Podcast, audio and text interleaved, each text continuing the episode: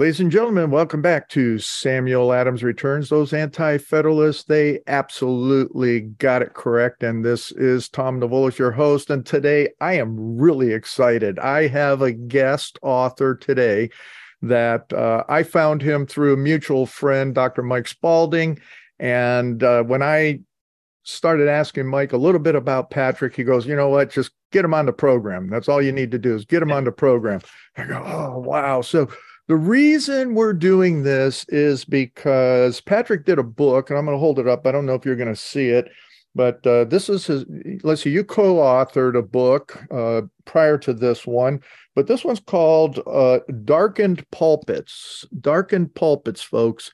And I am telling you, it was one of the books that uh, usually I'm a multitasker, as many of you know, and I read about four or five books at one time. But this is one book I just grabbed onto and could not put down, and nor should you. So we'll get more into that. But uh, just a little bit here as uh, Patrick comes online is that, uh, as I mentioned, uh, he is uh, authored as well. And I'm going to let him introduce himself in a moment. But uh, he's been involved in a lot of very instrumental thinking that's going to stretch your mind, especially as a believer across many of the denominations as we get into a topic that what is going on with darkened pulpits. You hear me talk about that so often, probably for the last 25 years. So, uh, with that, Patrick, uh, introduce yourself, give us a little bit of a background bio, and then I want to jump into uh, this book. It's exciting. Well, thanks for having me on, Tom. I appreciate this. Um, the topics we're going to be talking about tonight are um, things that people need to be understanding. And I think there's a lot of misunderstanding. But my name is Patrick Wyett, and you spell that W Y E T T. I don't have an easy last name to spell like yours, Tom. You know, mine has the E in there. So, uh, so um, I, am a former overseas defense contractor. I've done some different things in my life. That's one of the interesting things. Another thing is I, I ran for public office. That wasn't in my bio back when I lived in Missouri. Mm. So uh, I've been in the political realm as well, not successfully, but I've been in there. Um, so I've always had a, a, an interest in writing. So I'm a researcher, writer, and speaker, Christian, of course. And I, when I got back from uh, my overseas work, I noticed how America had been changing, and it kind of prompted me to want to start writing in that area. So I started writing articles. Those started going on different websites and going around the world. And then, of course, um, there was a, a sermon at my church in 2017, and it was a social justice sermon right from the pulpit. Hmm. So that kind of really zeroed me in. I, I wrote an article there. And, uh, and then kind of as I was thinking on it, I thought there needs to be more about this because this is a big deal. Mm-hmm. So with that in mind, the genesis of thought of writing a book came into being. And uh, I've been, we started doing some podcasting. So I've done some of that as well. Um, maybe not the extent that you have, Tom, but uh, I, have I've been around the block a couple of times. So started writing and then working on this book, and then started meeting people, and uh, Dr. Mike being one of them, thank God. Um, and then uh, things have just kind of kept going from there. The Lord has a plan, and uh, this book is the end result of, of the plan for me right now. Amen. I, I just really appreciate uh, that because, uh, like you, after a number of different military tours and places that I had been, uh, I came home and just shook my head at what's going on out there and what's happening here. And then as I started looking at what's happening in the churches and then the whole historical sp- perspective. So there, there's some parallels there if, if we can. Uh, but that the whole idea of social justice uh, one of the things that captured me in your book right off the bat is you started looking at the history of the church in a number of different ways. And one of the uh, instances where I like to start in where the church started going uh, downhill, uh, in my opinion, is in the 1700s, actually. You bring it closer forward, but as you well know, when you start looking at when did Unitarianism come in, Universalism come in, that started approaching Harvard and that right in that mid 1700 period as well.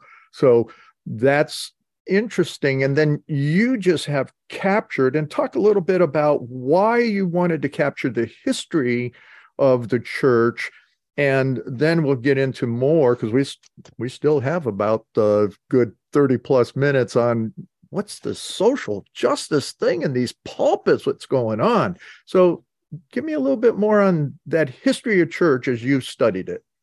Well, the history is important to know because the ideas we're seeing today do have a history to them, and people mm-hmm. don't understand history, so they think, well, this idea must be as it's being presented to me because this trusted figure, this pastor is telling me this, and who am I to disagree with that person? So, to take you back to the start of these ideas and their foundations and who the people were, and using their own quotes and writings to describe themselves, rather than me give you my opinion, let them describe themselves. So, you see who these people were, what they believed.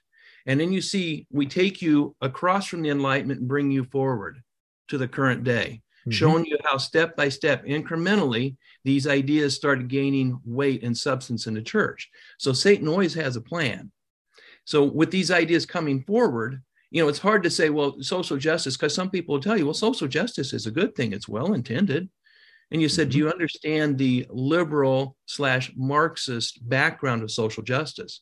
And yet, this is an actual plan that they've had in place for a while. In fact, the communists have been doing, or the Marxists, communists specifically, this idea of divide and conquer. So yes. this idea of division that we're seeing today in the church, now they don't label it like what the Marxist would. They don't say oppressor versus oppressed specifically. Mm-hmm. They'll say other things, but it's the same deal. And they take it where it used to be economic classes. Now it's all classes. And the communists knew, and Satan knows, that the thing that kept this country together and actually kept the world together was Western civilization and its Christian background. Correct. If you could destroy that thing, that one thing, you take the glue out of what holds everything together. And I like the way that you even brought in Gramsci. And as you said, it, folks, you got to understand that Patrick has done as he says he is well researched and in using not only uh, the quotes of all the actors, be they, as he's indicating, socialists, Marxists, communist authors, but we'll talk about it more in the next couple of segments that of those head leading uh, churchmen as well and yeah. uh, and even the cemeteries i mean seminaries that are out there and and what they're all about uh, in some of that but when we look at that church history, uh, that's what I appreciate as you're bringing that up. And when the Enlightenment, and to me, that was the downfall of Madison as well as uh, Jefferson, and bringing in so many of the Enlightenment thinkers and their own thoughts uh, into education at that time. I know. Tell me a little bit as you're you're looking at that. So it happened, and I inferred about the cemeteries that uh, the educational system uh, it really started uh, taking a nosedive early, as I indicated with Madison as well as Jefferson. And then we saw it impacting within the context of uh, churches, pulpits. Uh, can you talk a little bit about that? Because you covered that in your book. Yeah. So, all right, of course, our education system before even the founding of our nation was Christian. We had the mm-hmm. McGuffey readers, we had the blueback spellers, we had uh, the New England Primer. These were all Christian based educational materials. So young people growing up in America would become familiar with the Bible simply from their education. Mm-hmm. That's before government started taking over and had better ideas, right? so, so the people that knew that the change agents, as you as as they were put into effect, as they thought, how do we start turning this nation away from the Bible? How do we get into the churches? I mean, it, it's a pretty daunting task when you figure um, the, the depth of faith we used to have in this country at our founding and before our founding. So what they decided is we're going to start slowly putting ourselves into the education system. We're going to start infiltrating into churches.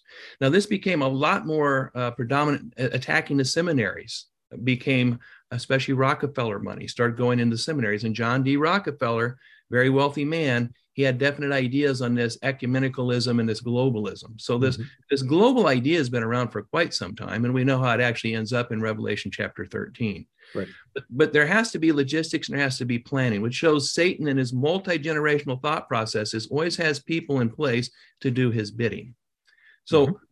when, when we had the seminary start getting infiltrated, so when, when the socialists at the turn of last century said we have limited funds where do we really want to put our people where do we want to put our efforts and they decided it was in the education system so these secular things started infiltrating into the education system at the secular level but they also started infiltrating the institutions, seminaries, Bible colleges that would produce tomorrow's pastors. Right. So you have a diametrically uh, expanding effect. Your, your money's really well spent when you can start putting professors into these institutes to start teaching Marxism as Christianity, start teaching liberalism, the modernist movement we talk about in the book as well. Mm-hmm. So you have these two different movements, liberalism and Marxism, which are actually partners moving through time and doing their parts in this process of turning our education system uh, in the public and then, of course, that's starting to affect government. These, these same sources are now starting to buy media outlets. So they're influencing our opinions through the radio at the time, through the newspapers.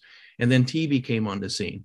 So we have a mm-hmm. complete dominating process today where this is basically one large propaganda unit that functions you know it's intertwined it works together absolutely yeah the I, I, what I love about uh, what you've done is that uh, I haven't had time to put a book together, other than the couple little things that I've done. But uh, the research, and then in addition to that, what I greatly appreciate is the way that you bring uh, scripture, biblical truth, right in and hammer it as continuous nails in the coffins of the lies and the deceit and destruction of the enemy.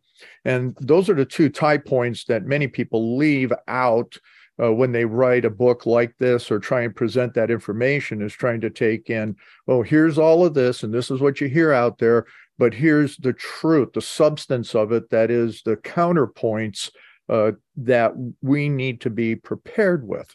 So I really appreciate that. So let's get to a question here. Is uh, we got about three minutes left in this uh, segment. Is so what what is it that you look at, and where did you get your definition and idea of uh, social justice in relationship to Christianity, or not? Yeah, and that's the the question in the church, isn't it? Is it a mm-hmm. Christian idea? And of course, as we've been talking, it's not a Christian idea. So when you look at social justice, what is social justice? Mm-hmm. It's not a single issue. It's a multitude of, of false teachings and political agenda ideas wrapped together under the banner of social justice. So it's actually it's a it's got a, a political aspect to it, and it also has a spiritual aspect to it. So social justice is what we see in society today pretty much everything you see happening right now, social justice is trying to move the world into a one world order, a new world order, a great reset, as, as it's being called variously. So it does, it has a definite purpose. That's on the political side. On the spiritual side, it is to eradicate true Christianity. Mm-hmm. To, to get us off in different ideas and let's do this or let's do that, to take us away from the Bible and gear us more towards men's ideology. Mm-hmm. So when you look at it and you break it down, Satan's enemy has always been God, right? Or at least since he fell. Yes. And so his idea is to always try to. He, he sees the bigger picture better than we do. We get caught up in some of our little squabbles and stuff. He realizes the only thing that's of value in this world is souls, individual souls. Mm-hmm. If he can take somebody that's a saved person, if he can deceive them, he can make them impotent. And if mm-hmm. can keep all the unbelievers unbelieving, keeping them distracted and off on these different social justice ideas, then those are souls that are not going to be going to heaven. Right. So we always have to keep in mind that this is a spiritual battle above all things. And it's always been a spiritual battle. So absolutely.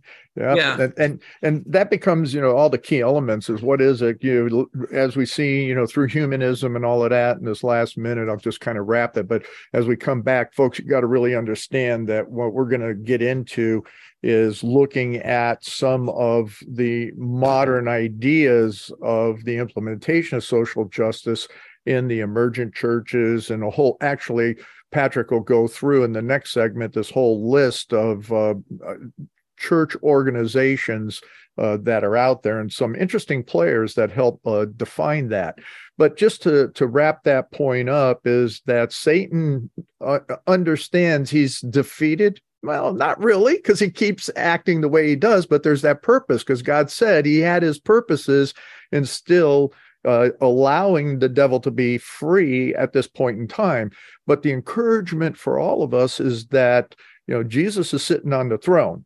And with that, you know, he's sovereign. We have to look at that. And that's something that Sam Adams understood. And we're going to come back into the next segment with Samuel Adams returns.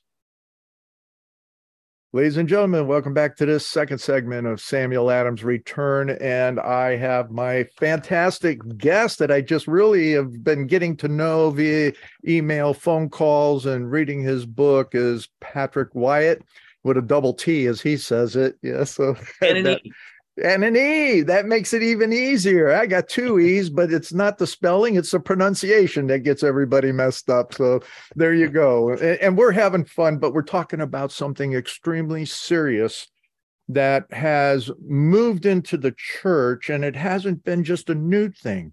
This has been a uh, hundred plus years. And as we talked about in the first segment, if you really look at it, it comes in from what was going on even in the uh, late 1600s, mid 1700s, as the Harvard was being uh, already influenced with universalism and Unitarianism. And then the progressions of that continued to move forward as Patrick was mentioning, through the Enlightenment and what was going on in education and so far. Well, what we're talking about is uh, Patrick's book, The uh, Darkened Pulpits, the history, and I love this hirelings of social justice. The hirelings. What, what what what do you mean by the hirelings? You know, we look at the halflings, you know, from Tolkien, but what are the hirelings uh, here in this idea of darkened pulpits?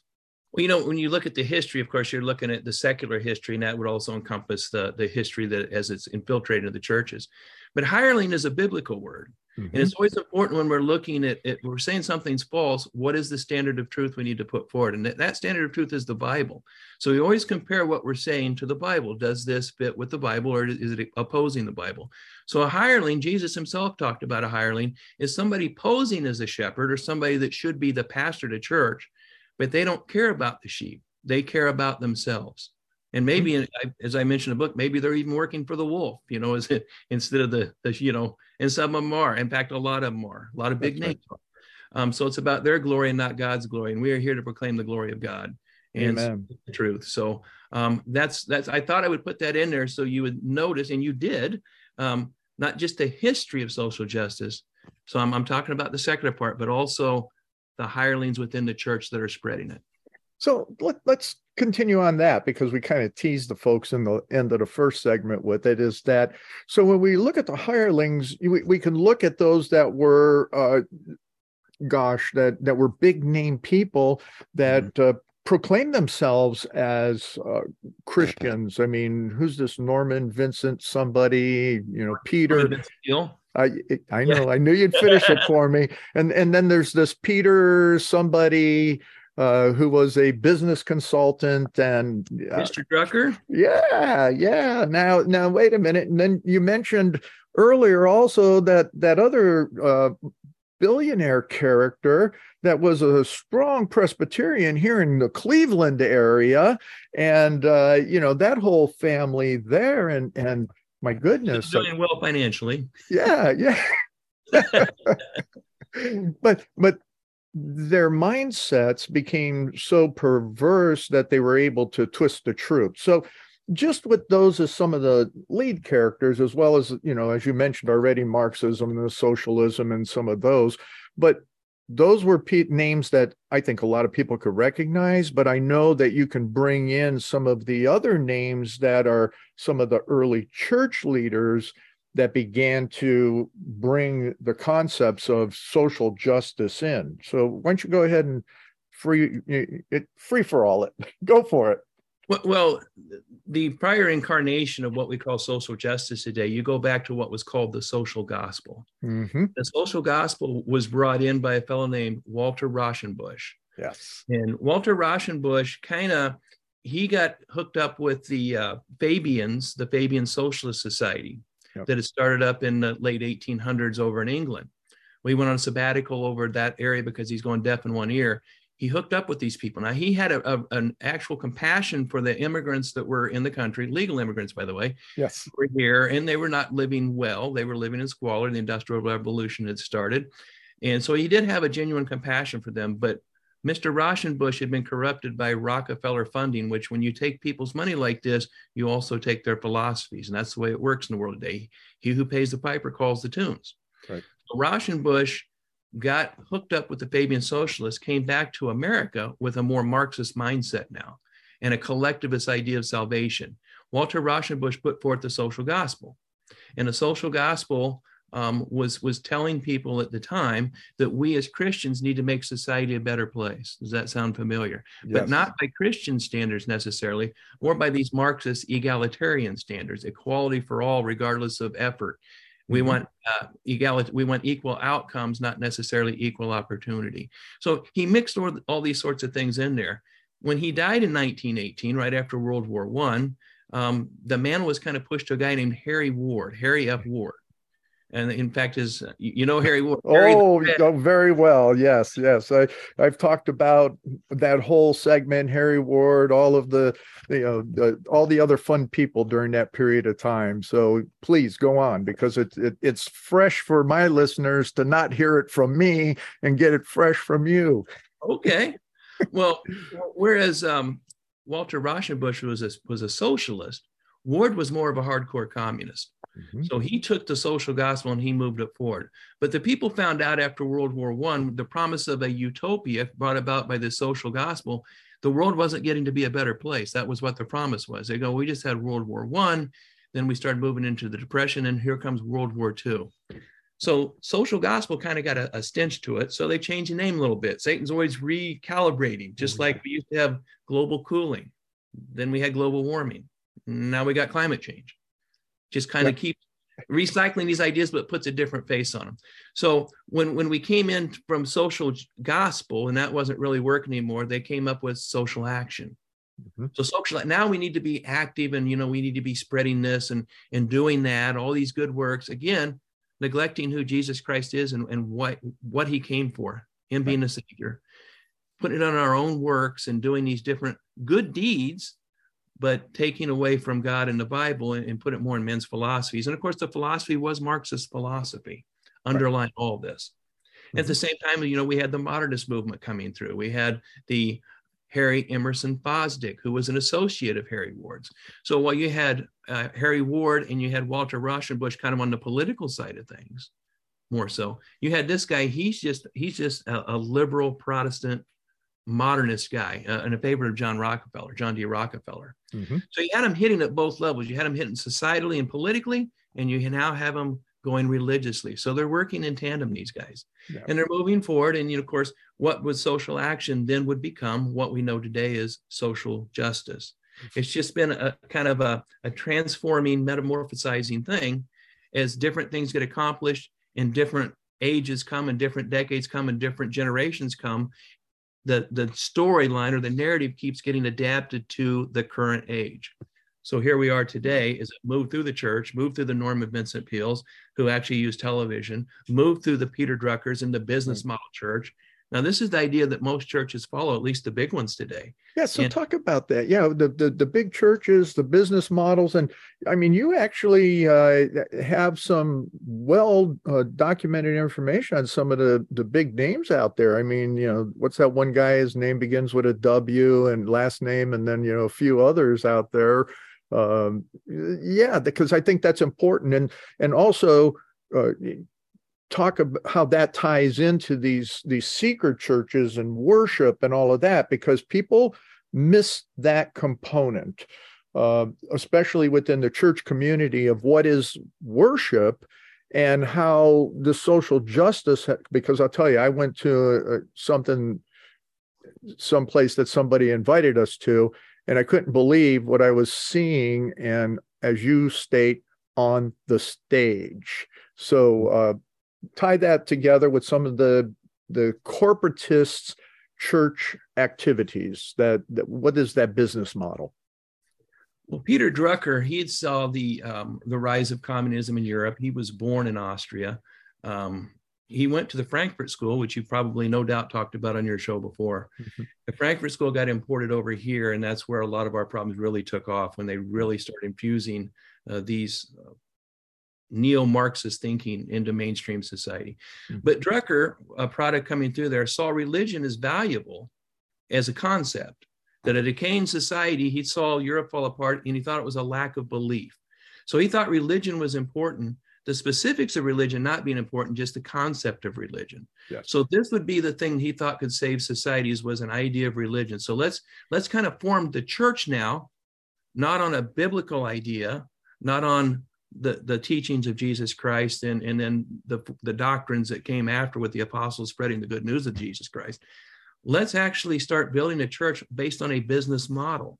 So we now have leaders and that sort of thing. We want the big productions. We want to draw in people and entertain them because people like to be entertained.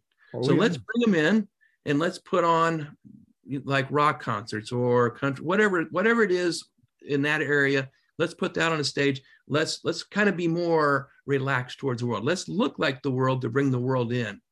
And that's what yeah. they started doing. And they found out, and they were right, that it is, it draws people and it brings in money. Now, oh, I know money doesn't make the world go around. Nobody loves money, but there are those few.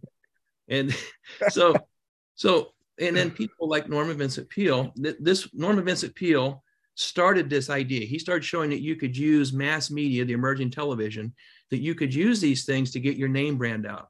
And he became very popular and started making a, a pretty good deal of money and he became famous. A hmm. lot of people like fame and fortunes, not just the folks in Hollywood. We got a lot of these actors on stages in churches now, and they yeah. are mm-hmm. stages.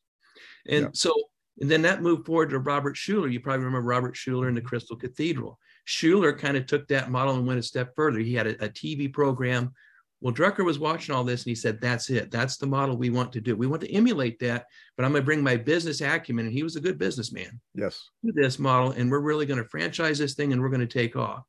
There were three people he worked with. One was that guy at the last name of W, Rick Warren. Yep. The other was um, Bill Hybels hmm. out of the Illinois area, Chicago, I believe. And then there was a guy behind the scenes named Bob Buford. These were known as the Druckerites. And these three guys, through Drucker, they they really transformed how we do church today.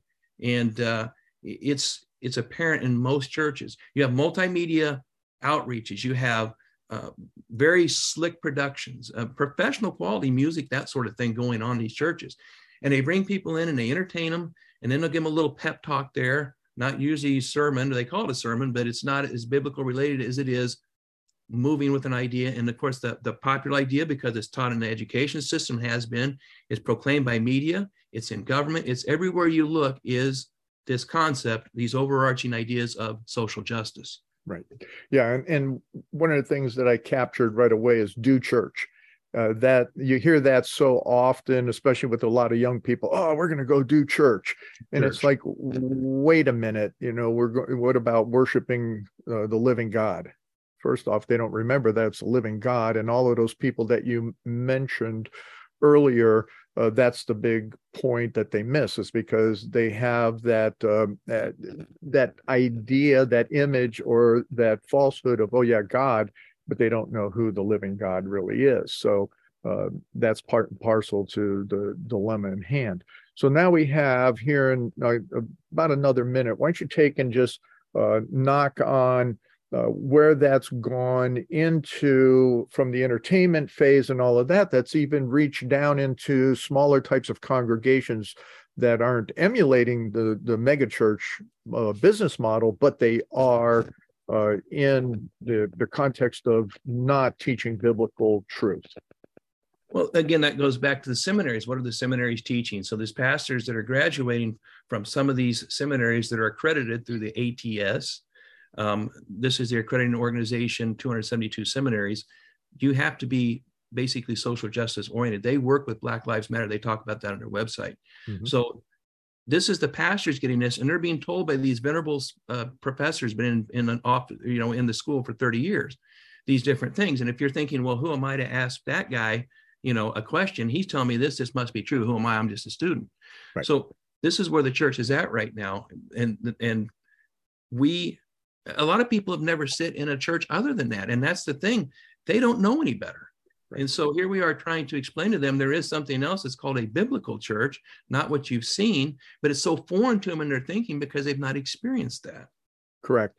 So that's you know really what the it gets back to uh, what was it when we looked at the foundational period and when i look at also the transition where sam adams he sat in what they called congregational churches But as you may know, one of his monikers was the last Puritan because he held true to those biblical values and everything he did. So come on back in the next segment. Ladies and gentlemen, welcome back to this final segment of Samuel Adams Returns. Those anti federalists, they did, they got it right. This is Tom Niewulis, your host, and with my wonderful guest, Patrick Wyett, and we're digging into social justice. Uh, as I mentioned earlier, uh, Patrick's done a great book, and bef- we're going to, right now, Patrick, tell us about the book, uh, where to get it, how much it is, and then we're going to try, if I remember, in the last two minutes, we'll close out with that. So uh, you're in pre-release right now, or you tell yeah. us instead of me trying to fudge it. Yeah, so we're in pre-release right now. The book will be available at lampstandofTruthPublishing.com. Okay. So lampstand of truth publishing, just the way it sounds, those words, dot com. Um, you can contact me if you need to, to you know, have questions um, my name is, or my email is Patrick Wyett at gmail.com. That's W Y E T T. So go to lampstandoftruthpublishing.com. Uh, go in there and, and subscribe to our newsletter. That will give you a reminder. So pre orders actually start February the 7th. Good. And then then February the 21st, we will actually start uh, the, the book will launch or is, it will be on sale then.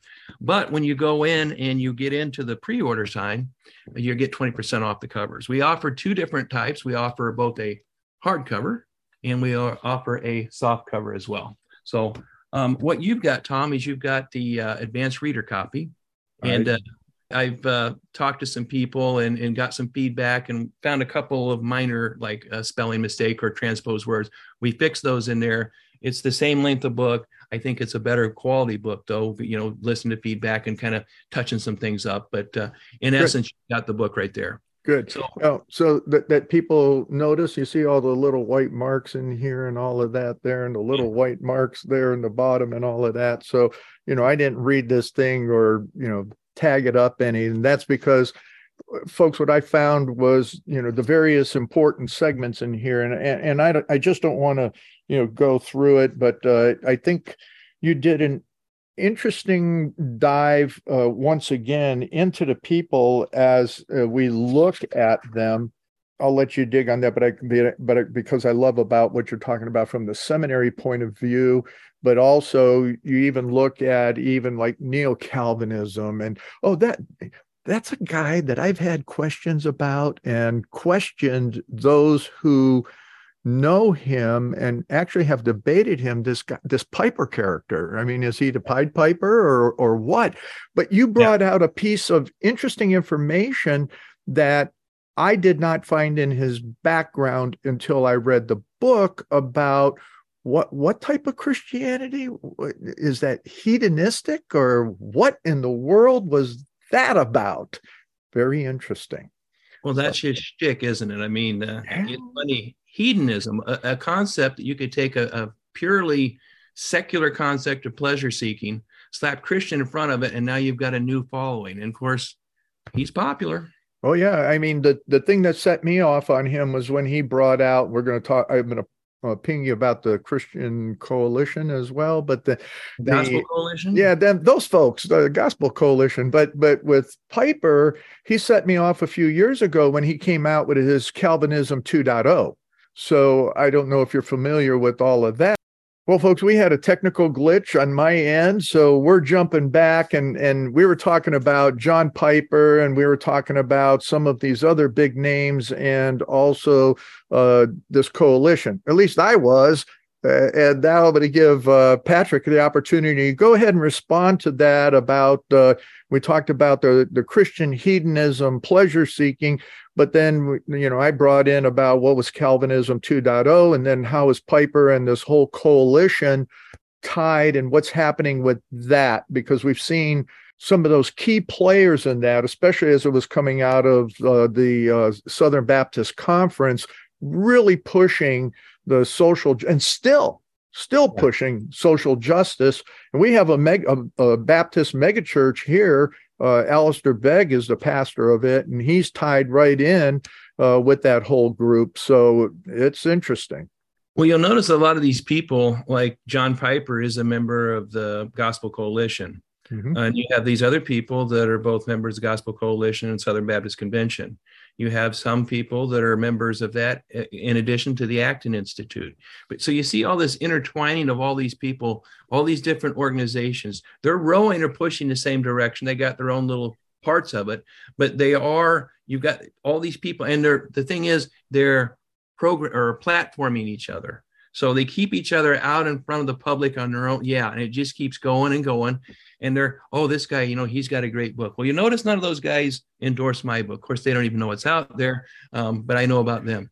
And that's maybe they will know it sometime. I didn't do it for that reason. I did it to get people the information on what they need to know. A few years ago it's probably been three years ago now a gentleman contacted uh, me and he said look you're doing some stuff on social justice. I read your article. Is there a handbook or something that I could get? Because I'm going through this in my church and I want to show this to my pastor and I want to show this to the like the district superintendent. They need to know what social justice is because I don't know that they do. And at the time, I there's nothing really I could recommend other than right. some of the stuff that we put out.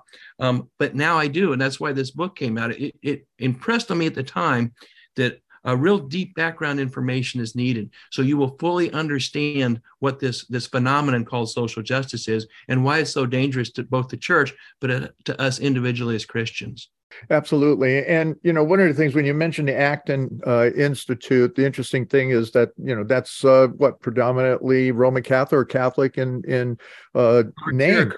Yeah. yeah. So so when you think about that, this is important too for you know any of our uh, Catholic friends that are out there. That's been inundated, especially with this present Pope, who is a flat out communist. And interesting is that you bring out Francis's background, you know, from his origins, his namesake, or his original name, and then his taken name, and you know you're seeing everything that from one of the largest religious organizations that are out there, what they're pushing, and it crosses that whole spectrum.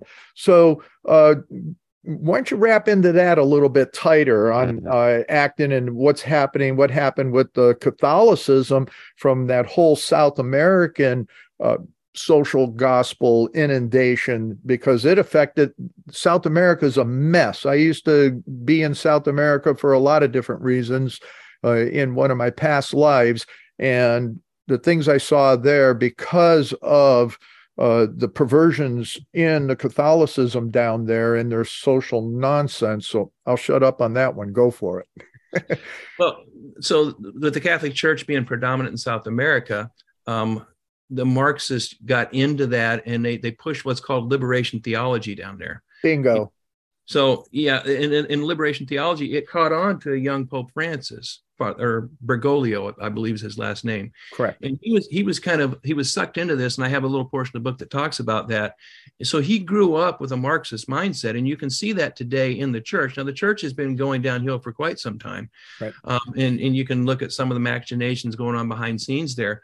But he is a preeminent pusher in the international scale of both social justice and interfaith dialog mm-hmm. He has really made some overtures to allow Islam to come in. And, and we're told that at the end of the of our age that there will be a one world religion. It will be an ecumenical religion. So it will be a melding of all these false religions and all these liberal Christianity will have its place there, mm-hmm. but actual Christianity will not. We are the enemies of, of this movement. So we have to look at that this way too.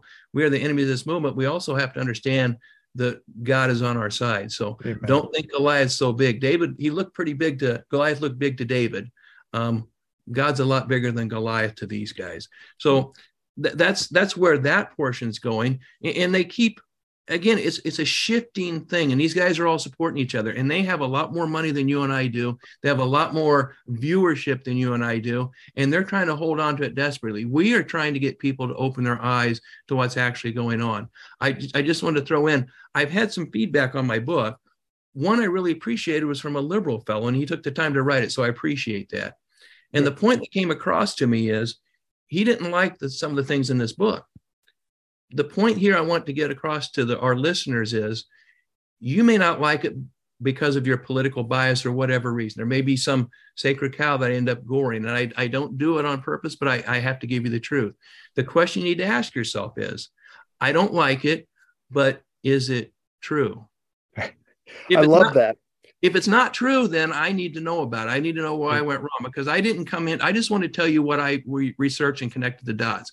If you don't like it, but it's true, then the problem's not with the book.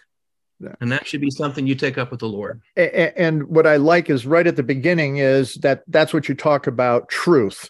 And, and you really try and define that and what does it mean and all of that. We're, we're down to just about the last four minutes. What is it that you want as the, the readers of the book, the outcome of uh, personal faith, uh, understanding that biblical truth, and how in love to take that within their pastors' congregations, uh, friends, family, and everything else on this whole idea of, of what social justice is doing to destroy families as much as it is uh, to everything else that we talked about from Christianity to culture. Well, yeah, the first thing is, as Christians, the, the spiritual battle that we're fighting, first of all, takes place inside of us. We mm-hmm. have to make sure this one's taken care of before we can be effective in anything else. And that means we have to be in the Word of God every day, not reading other people's books. I mean, mine notwithstanding, I got a lot of Bible verses in there, but the Bible is right. more important than my book that I wrote. That's right. So we want to spend our time there. We also want to spend our time praying to God, and we want to pray to Him whatever time of the day you need to. You know, it doesn't have to be a formal thing, but but stay in communication. Walk close to God. Rely on the Holy Spirit that indwells us to be our discerner and our teacher, and give us these things that we need to know and give us the courage to move forward. And then realize the way we do it too. We're talking to lost people in some instances, we're talking to deceived people in others. They don't know any better. We need to keep that in mind. Don't be vindictive with them. Try to be gentle with them. Try to be persuasive. Mm-hmm. Try to show them what we're talking about. Don't make allegations. Say, well, here, here's here's what this is right here. Whatever we're talking about right now. If you're reaching out to a lost person, Let's not talk about necessarily a specific sin that may be on your mind. Let's talk to them about their need for a savior. Right. Absolutely. Uh, excellent. So, why don't you take a, another minute or so, because we're in that two minute wrap time. Go ahead and okay. talk about, once again, as we began this segment, uh, where to get the book, uh, where where you think the the pricing is going to be, uh, how to contact you, uh, where to hear your podcasts. Okay, so the, the site that I'm going to be, I haven't got the podcast up and going yet, but lampstandoftruthpublishing.com, lampstandoftruthpublishing.com is where you can find my book. It will not be on Amazon. Amazon has certain editorial policies, and there have been books bounced off there because they disagreed with what with the content of the book was. If I'm going to write the truth, I have to write the whole unadulterated truth. I cannot let a leftist source or somebody else tell me what I can and can't write. So I made a, a, specific decision not to make it available there. Will it hurt myself? Maybe, but I think the Lord's in this. And right now we're finding out a lot of word of mouth. When you read the book, a lot of people are wanting extra copies now. So that's encouraging to me. So my my if you want to contact me personally as as the author, um, Patrick Wyett, W Y E T T at gmail.com. So the price of the book, the paperback is $21.97, but 20% off at $17.58 plus shipping. The hardcover is $29.97. That comes in at around $23, $23.97 with the 20% off. So you want to go to lampstandofTruthPublishing.com. You can't order the book yet, but you can subscribe to the newsletter and then we will let you know when it starts, which is February 7th. You can start ordering. Excellent. Thank you, Patrick. And it's been a delight having you on the program. Ladies and gentlemen, I highly recommend the book. Uh, as I indicated to you before, I have taken and marked, I, I, I usually mark everything up, but I didn't this time because my wife wants to read it next. So that's why I have all the little tag marks in there. But okay. folks, uh, remember that Sam Adams knew the truth. He preached the truth. He implemented the truth. He lived the gospel in every way that he possibly could, and those anti federalists got it right. So come on back next week. I just wanted to finish out for this last one minute in that Patrick, his book was just phenomenal to read. And in that, it's just important from my perspective that Christians in particular learn what social justice has been doing. And that's a lot of the predominant names and seminaries and just the folks that are out there are actually the ones that are bringing the destruction not only from a geopolitical perspective, a cultural perspective, but also a soul perspective. So please get a hold of Patrick's book and do come back next week when Samuel Adams does return and those anti federalists did get it correct.